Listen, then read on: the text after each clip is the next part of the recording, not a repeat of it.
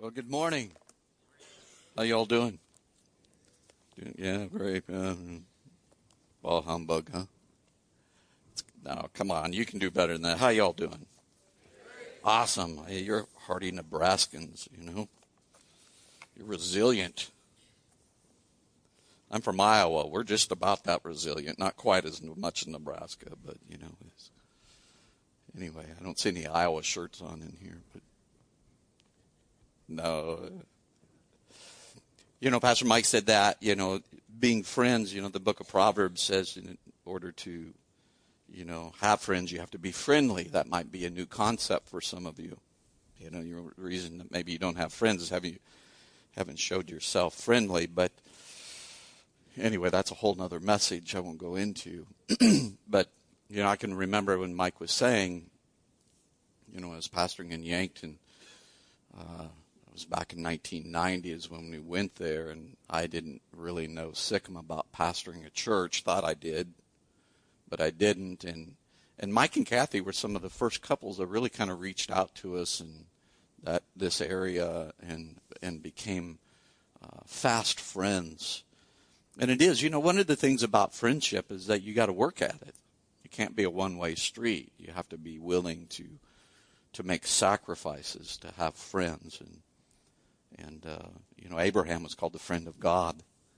Abraham made a lot of sacrifices in order to be the friend of God, and from that, I think it's good to make a lot of sacrifices to be the friend of God. Amen. In today's culture, in today's climate, we do have to be willing to make sacrifices if we want to stay in that friendship with God and friendship with one another, and friendship knowing, you know, what God's doing. And so I'm going to talk to you today about some things. It's probably more of a talk than it is preaching. There's just some things that have been stirring in me the last, probably year and a half, and it's getting stronger and stronger, and I'm adamant about some things, because I don't want to see us miss what God's doing. I don't know about you, but I don't want to miss out on what God is doing. Amen. And I'm willing to pay whatever price I need to pay to stay right in step with God. Let me tell you a little story. This happened a number of years ago. I was sitting with my great aunt. She was in an assisted living facility in Harlan, Iowa. I was pastoring there at the time. And at that time, she was about 102. She passed away when she was 103, so this was about when she was about 102, and I was sitting in her room with her talking about things, about life. She was 102 years old, and so she began to tell me the story about her as a little girl with her family moving from the Sand Hills of Nebraska to Southwest Iowa, and that's where we were at the time, and that's where she lived much of her life, little town in Southwest Iowa. But she recounted the journey, the experience of moving from the Sand Hills of Nebraska to Southwest Iowa in a covered wagon. And I'm sitting there, and she's here. I'm sitting here, and her television was here, and her television was on. The sound was turned down. Her eyesight was failing, and so she couldn't really see television, but she could hear. She would listen. She loved to listen to college basketball, and so she would sit and listen to college basketball. But the TV's on. She's telling me this story about her experience of moving in a covered wagon, and I'm sitting there the whole time watching a live video, or live on TV, of one of the space shuttles taking off. And all of a sudden it hit me. Here's this woman who in her life has experienced everything from the covered wagon, journeying in a covered wagon, to a space shuttle taking off to go into, you know, the outer, you know, resources, or outer areas of our world. Stop and think about that. And the thing that hit me is all the changes that this woman has experienced and seen, going from a covered wagon to the space shuttle. I asked her, I said, of all the presidents in your life, that since you've been alive, that you've either heard on the radio or heard live in some via form of media. I said, who is your favorite? And she said, oh, Teddy Roosevelt by far. I'm thinking, Teddy, I've only read about him in the history books. And this woman had listened to him live speak on the radio. Teddy Roosevelt. Imagine the vast wealth that she had and all the changes of the knowledge of the changes, the things that she had seen change. She was telling me about the first time she saw a light bulb.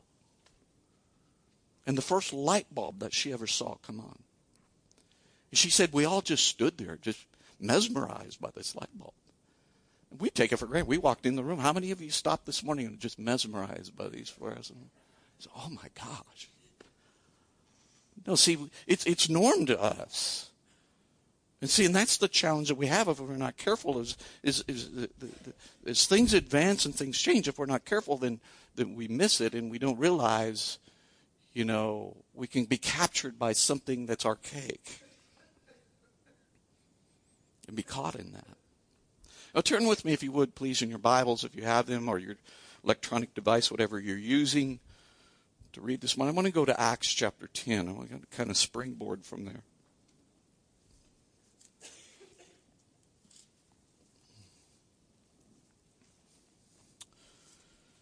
I'm going to read not the whole chapter, of course, but I'm going to read portions of this to kind of lay out to you what's going on here, if you're not familiar. Beginning of verse 1, it says, at Caesarea there was a man named Cornelius, a centurion of what was known as the Italian cohort, a devout man who feared God with all his household, gave alms generously to the people, and prayed continually to God. And about the 9th hour of prayer, or that would have been about 3 p.m. in the afternoon of the day, he saw clearly in a vision an angel of God come in and say to him, Cornelius. And he stared at him in terror and said, what is it, Lord? And he said to him, your prayers and your alms have ascended as a memorial before God. That's interesting. That word memorial means a covenant remembrance. You got to understand that our giving and our prayers, God responds to them because they're covenant connections. That's why I'm so excited about you guys having nights of prayer and worship. Why? Because those are covenant actions. Those are things that God holds dear to and God responds to. God responded to these covenant connections of him. So as you come and pray these next few weeks, expect God to respond to them. Why? Because they are covenant elements. Okay? They're not just something that we're doing and something that, no, God responds. Because, see, God responds to every element of covenant. And your giving is a covenant action. Your worship is a covenant action. And God will respond to those. Okay? So, he said, and now, verse 5, and now send men to Joppa and bring one Simon, who is called Peter, who is lodging with one Simon, a tanner, whose house is by the seaside. And when the angel spoke to him, departed, he called for his servants and the devout soldier, and he sends them to Joppa. Now, let's drop down into verse 9. The next day, as they were journeying and approaching the city, Peter went up on the housetop about the 6th hour to pray. And that's about noon. And he became hungry and wanted something to eat. But while they were preparing, he fell into a trance and saw the heavens open and something like a great sheet descending, being let down by its four corners upon the earth. And in it were all kinds of animals and reptiles and birds of the air. And there came a voice to him and said, Rise, Peter, kill and eat. And Peter said this, By no means, Lord, for I have never eaten anything that is common or unclean. And the voice came to him again the second time and says, What God has made clean, do not call common. And this happened 3 times, and the thing was taken up once to heaven. So here, you know, we see this setting, you know. He's there praying, and all of a sudden he has this vision of God, this encounter with God. And God shows him this vision. He says, no, I want you to partake of these things. And these things were, if you study out what this was, if you go back into, Deuteronomy chapter 14 Deuteronomy chapter 11 and Leviticus 14, these things were prohibited from any Jewish individual to partake in. And according to the law, if you partook of these things, you were defiled. It's like sin. And here God shows up to him and says, I want you to partake of these things. And he's like, with any good Jewish individual would say, no way, man. And so sometimes I think we read this, we don't understand the significance of what God was asking Peter to do. He was asking him to do something that seemed diametric to the law of God. But yet God was asking him to do this. What was he doing? He was trying to get Peter to understand that there had been a significant change. That there was a means that God was endeavoring to do to use him to reach the world. Because what God was wanting him to do was to reach out to an individual that he would in no way, shape, or form enter his home. Let alone associate with him, but to go to his home. It was forbidden. But yet God was asking him to do that. And as I said and read this here lately, it's like, it seems as though that in our day, in our time, in our culture, God is asking us to do some bizarre things. To reach out to people in certain ways, in certain people, in certain ways that would seem diametric to what, in our tradition, in our upbringing, we would not do. And so my whole world has been kind of messed up the last few years. And some of the things that God is asking me to do. And some and asking me to reach out to certain peoples.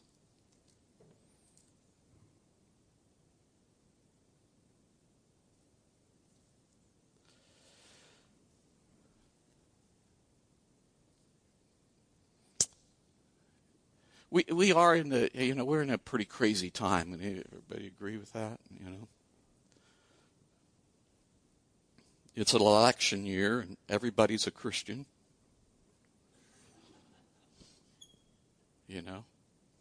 Everybody loves Jesus. Everybody knows Jesus. They can't quote anything correctly that he says, but nevertheless, everybody's a Christian. And that's about as political as I'll get right there.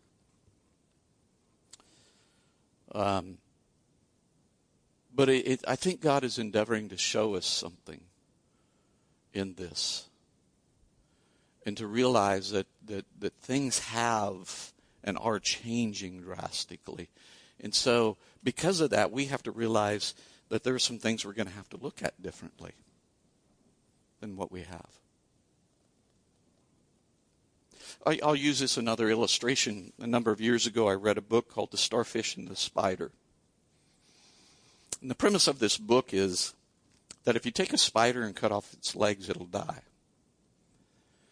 And if you take a starfish and cut off its legs, anybody know what will happen? They'll grow back.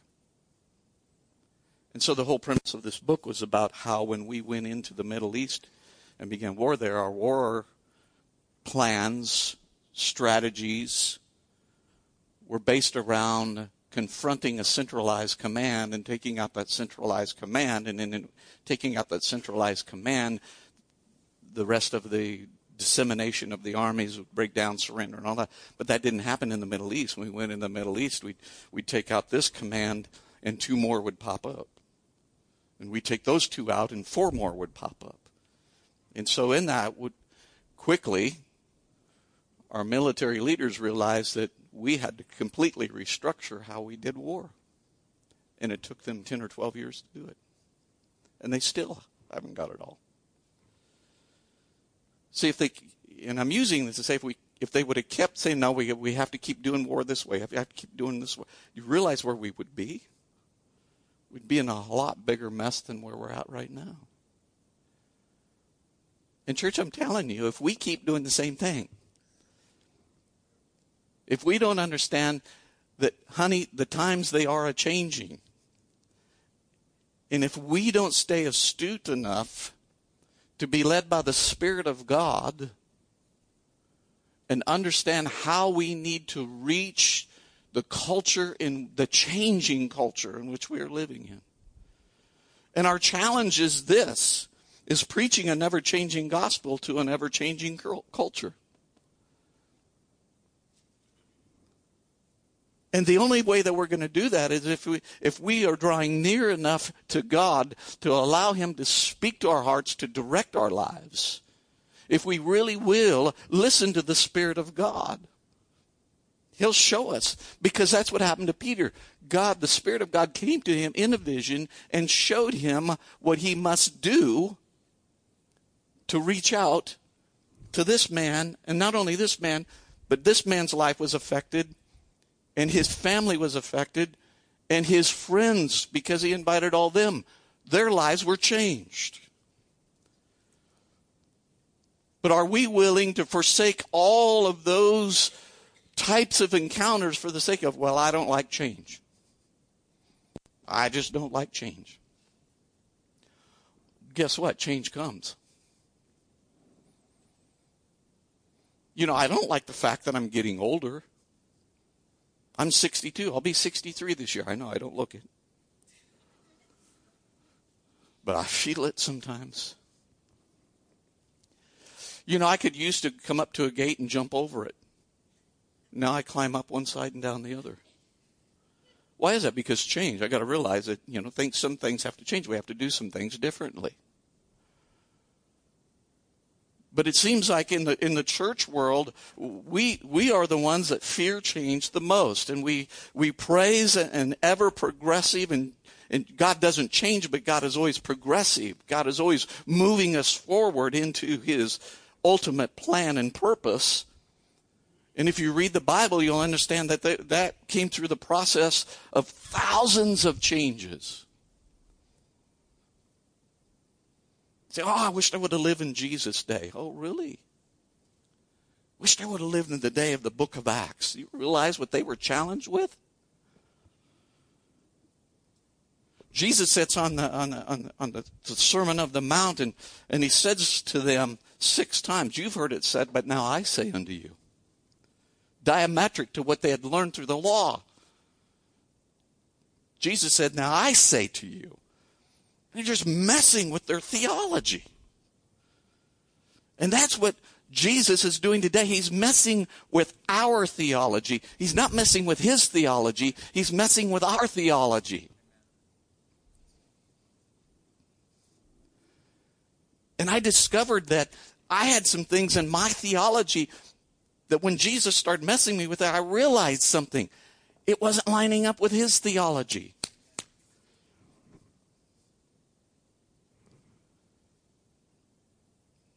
You see, here's what happens is that you know, my generation, we had some amazing encounters with God, didn't we, Sandy? Amazing encounters with God. I've known Sandy almost as long as I've known Mike and Kathy. And we're still friends. Praise the Lord. I'm not that easy to get along with. No, I am, really. And so, you know, we had these amazing encounters with God. Powerful. But amazing encounter with God has a danger to it, Brad. Because what happens when we have an amazing encounter with God, we get crystallized in that. We really do. We get captured in that, and we begin to think that's the greatest thing God's ever done, and that's the only way that God's ever going to do it, and we got to stay right here and camp out. In the Mount of Transfiguration, Matthew chapter 17, Peter, James, and John had an amazing encounter with God, with Jesus. They seen the transfiguration of Jesus. They saw, as Frederick Brunner said, they saw the inside of Jesus come out. Who he was really on the inside came out. That's, by the way, that's something God's really trying to get us to do, who we really are on the inside come out. The problem is that we're afraid to what's on the inside to let it out. They have this amazing encounter with Jesus. What's Peter say? Let me build 3 booths and let's stay here. And God said, you're missing it, Peter. Because this encounter wasn't for you to stay here. This encounter was to transform you so that you could go and transform other people. So that you could go and become the change agent. Become the presence of God to a people, to another generation. See, I'm willing to change and to look at things differently and to do things differently because I want to be the presence of God to the subsequent generations.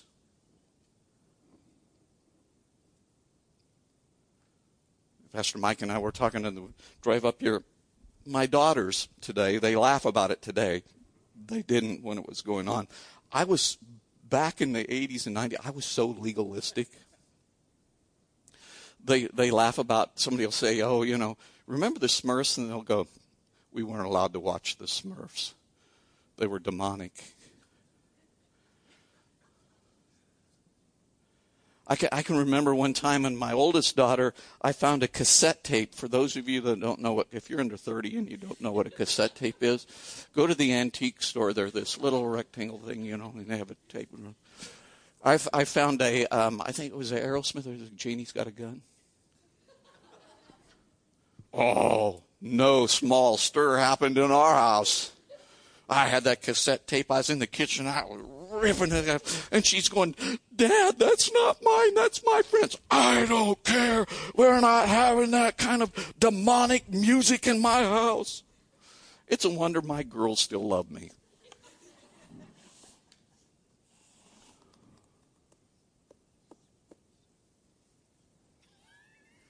I never heard that one. I was so, legalistic and, you know, and stupid. I mean, my heart was right in the sense I really loved God, and I really wanted the presence of God. The only thing I didn't realize that God wasn't getting moved by just all the things that I was doing. What he wanted was me to just love him and be focused on him.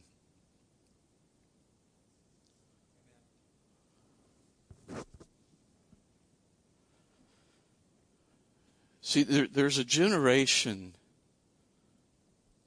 that is coming up. And the thing about it is that if we're not careful, we want them to have the same encounter that we had.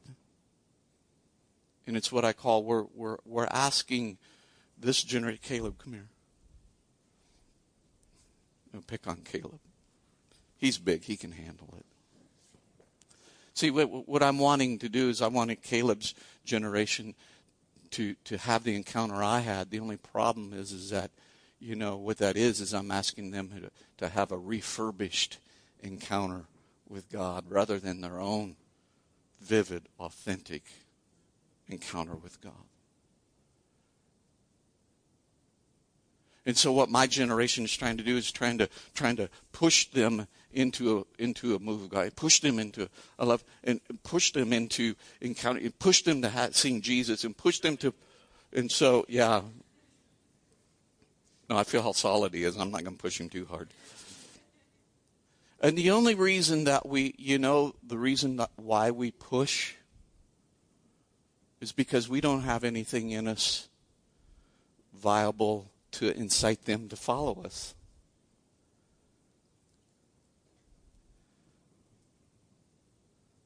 See, I push because I don't have anything in me that's intriguing them to follow me.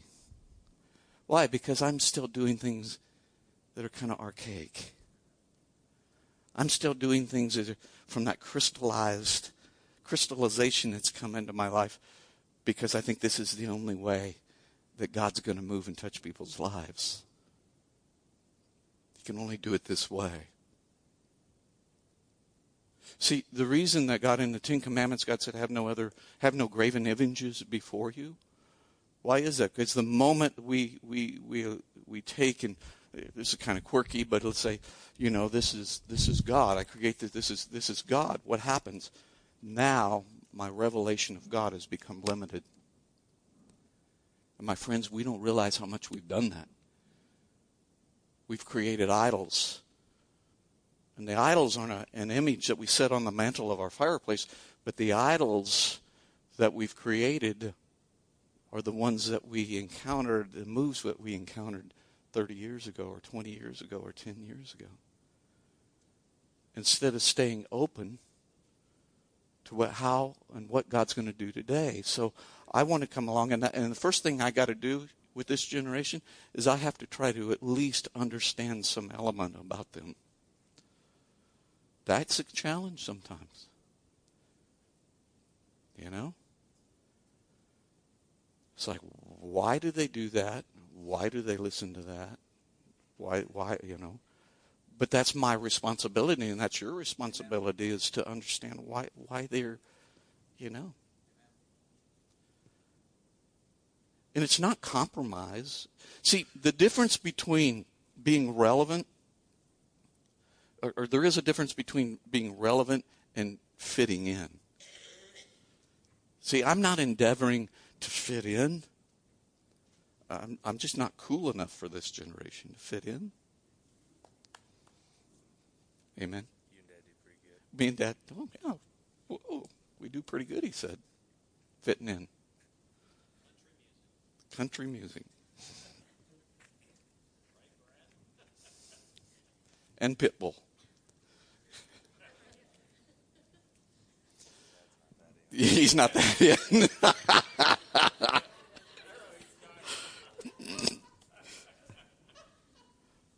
But see, I want to be able to have something in my life of the presence and the power of God that's authentic and real and not conjectured, so that when I associate with this generation, their response is, I want that. I want what they have.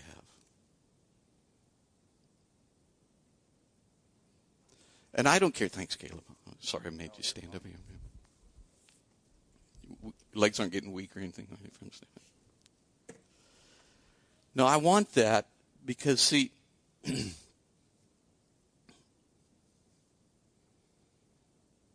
I was reading an account of Jesus in Mark chapter 2. It's where Jesus is invited to Levi, the tax collector, or we know him as Matthew, to his house. And Matthew invites all his friends, which, you know, you're a tax collector. Who's all your friends? Tax collectors.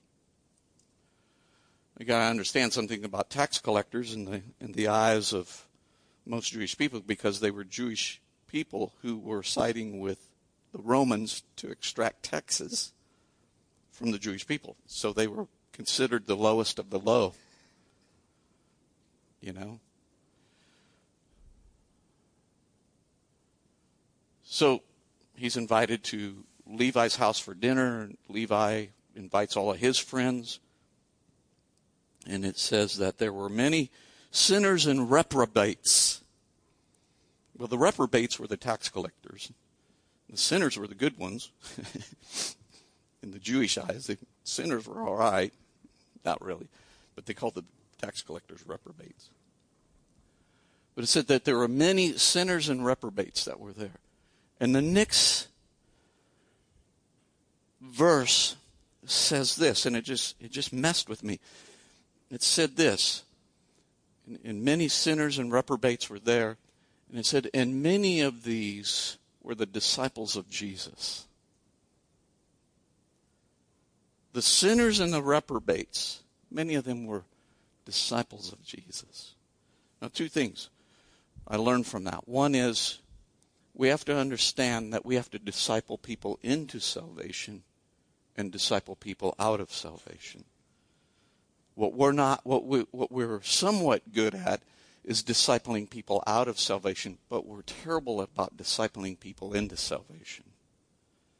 We have to learn how to disciple people into salvation. Okay?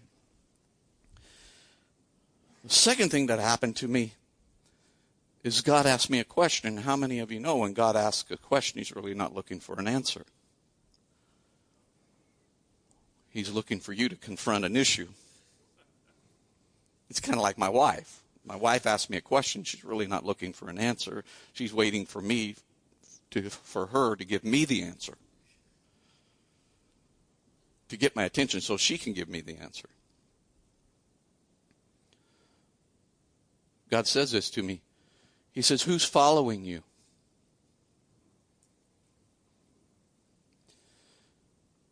And man, I don't know about you, but that, I started examining my life. Because the Lord said this to me. He said, if the only people that are following you are Christians, you are failing your mission. And I don't know about you, but that hit me like a ton of bricks. Because the only people that were in my life at that time were Christians, and I felt comfortable. I felt good about myself. Got all these wonderful friends, and they are wonderful friends, but they're all saved and love God, and I was living in this comfortable little bubble, and all of a sudden God comes along and pops that wonderful little bubble with that question. I was loving him, doing what I do, preaching the gospel, doing all that stuff, and he told me I was failing.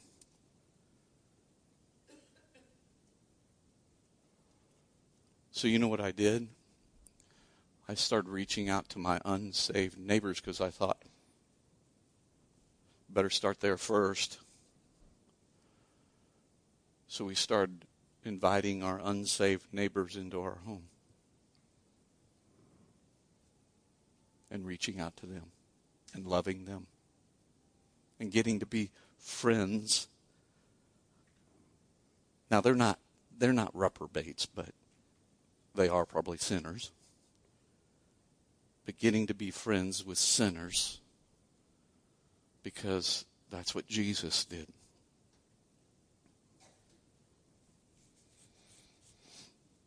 See, this isn't anything new, is it? But it's something that we have either forgotten or pushed to the side and tried to cover because we didn't want to have to deal with it. And we're dealing with generations today that are looking, they really are searching. And they dress different, they sound different, they do things differently. But I'll tell you what, they are really looking for an authentic encounter with God. And many times on their journey of doing that, they reject some of our traditions. Don't get upset about that. Just understand they're trying to have an encounter like we had an encounter. Because we did the same thing. We rejected the traditions of the generations before us and our pursuit to have an encounter with Christ.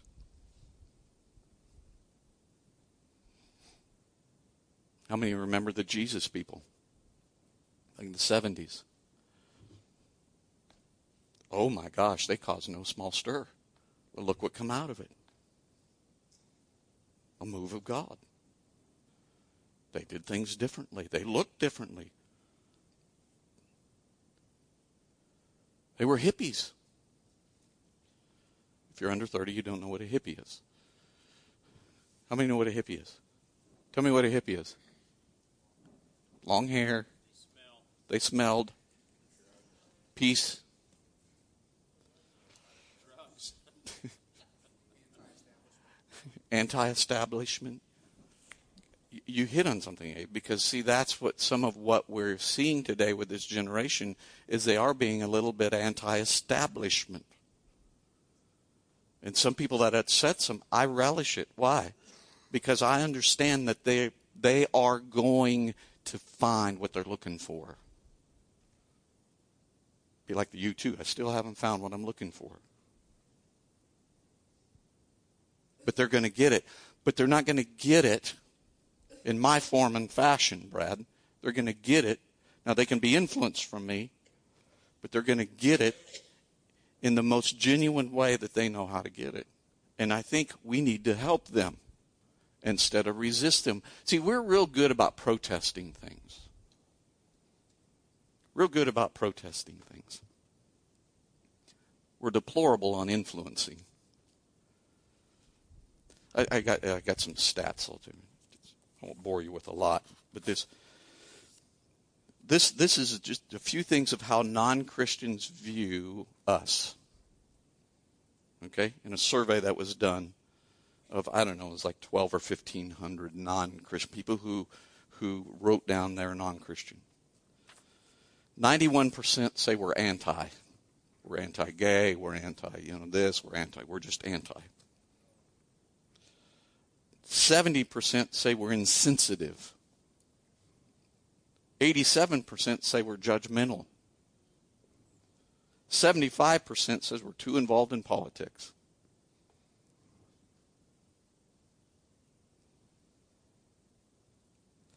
My experience has been this, that when I sit down with people, agnostics and atheists and the like, they can readily tell me what we're against, the Christians, but they can't really communicate to me anything that we're for.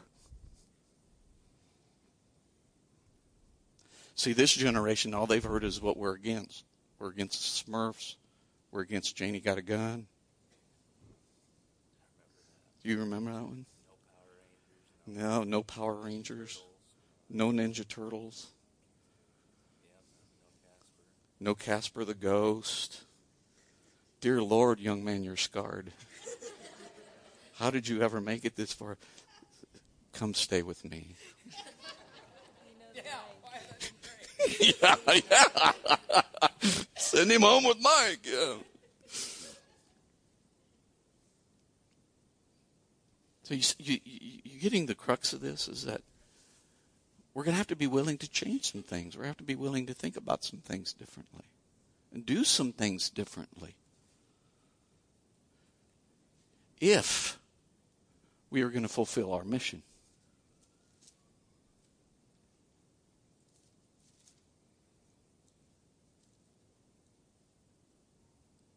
We were just talking about technology. Pastor Mike and I were yesterday, and then Abe and I were a little bit today. The thing about it is that technology is here to stay. It's not going to go away. It's only going to advance. So why not use it for us instead of fight against us? So let's do this. Let's take a selfie. Everybody wave. Come on, y'all wave. Everybody wave. Everybody wave. Everybody wave. I gotta get the curmudgeon on the first row there. All right.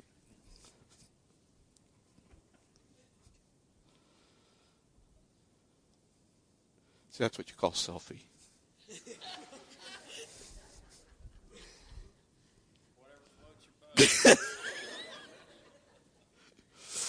But the thing about it is that I learned a long time ago this precept is that you can either kick against the goads or understand how to make something work for us.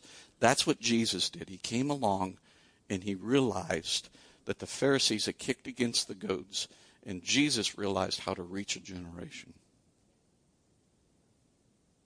Because he did it in the most unorthodox way.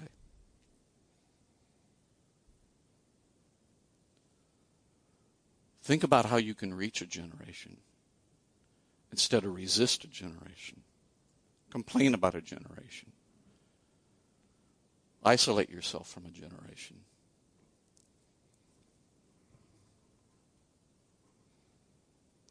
Take time to sit down, especially you more seasoned individuals here.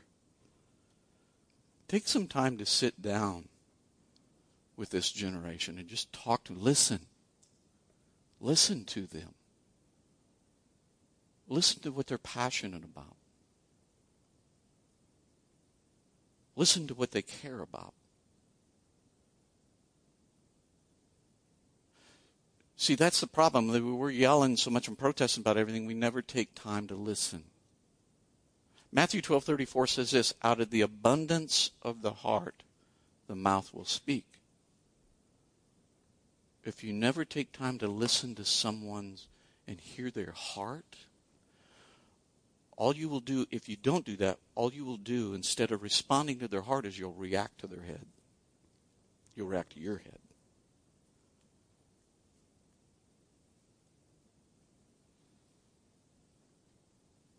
I learned something that day sitting down with my 102-year-old great aunt. She taught me. I was the student. She taught me that day. She taught me how to be willing to make the adjustments in life, to enjoy and to relish and to grow from the ever-changing culture in which we live in.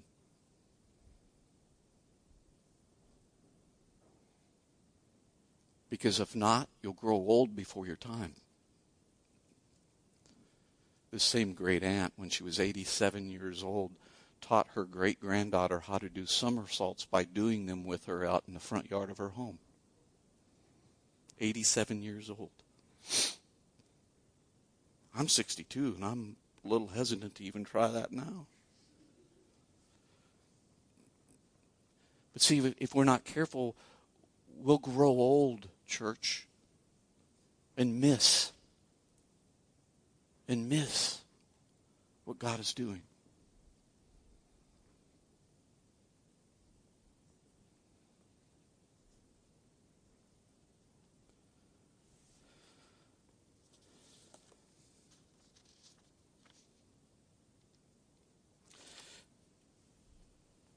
Jesus asked this question. I'm going to close with this.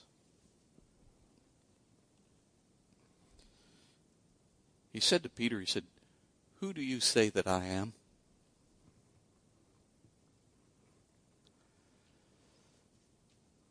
See, I can't answer that question for this generation. I can only answer it for me. But what we tried to do is I've tried to answer that question for this generation instead of helping them know how to answer that question for themselves. I thought about this. I'll do this. Whose guitar is this? The church's? Oh, right. I can jam out on this one. See, what if we got... It won't even be in the right key. This is the day. This is the day that the Lord has made, that the Lord has... How many remember that song? I will rejoice. I will rejoice and be glad in it. That was a good song for its day. Not so moving today. Does that turn? Was that wild? Did that really do something to you? Can you do any Eric Church? I'm doing good to remember those keys, those chords. I can't even get them right. See. It was great for that day. It was a song for that day. But it's not the song for today. See, because what? Songs express sight, encounter, experience. If we are singing those same songs that we did 30 years ago, means that we've not had a subsequent encounter or experience with Christ. That's why we sing a new song. Well, I don't like all some of this music. You know what it is? It's because they're having these encounters with Jesus. I've learned something to listen to what I call the prophets and the poets. And many times I listen that they are coming from the world of music. And I listen to their words because what is it? It's these insights that this generation is having. And I learn from it. And I'm willing to change and see things and do things differently. I can't impress that enough on you.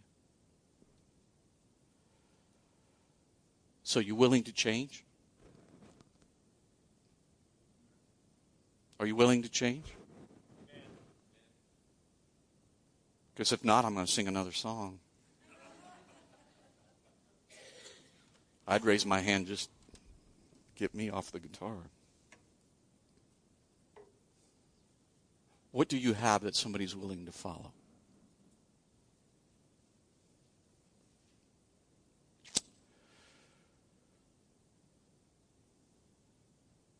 I recently read this by Billy Graham,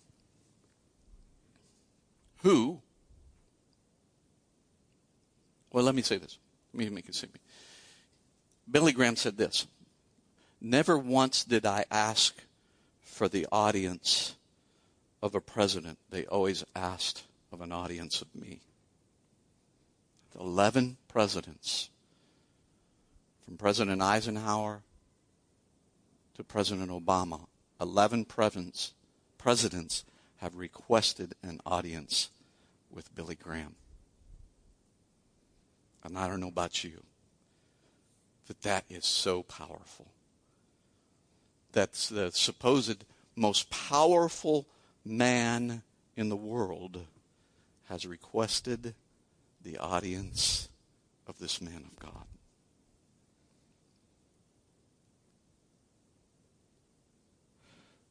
Who's requesting your audience? Who's asking to spend time with you? Who's asking to hear your words? And if not, why?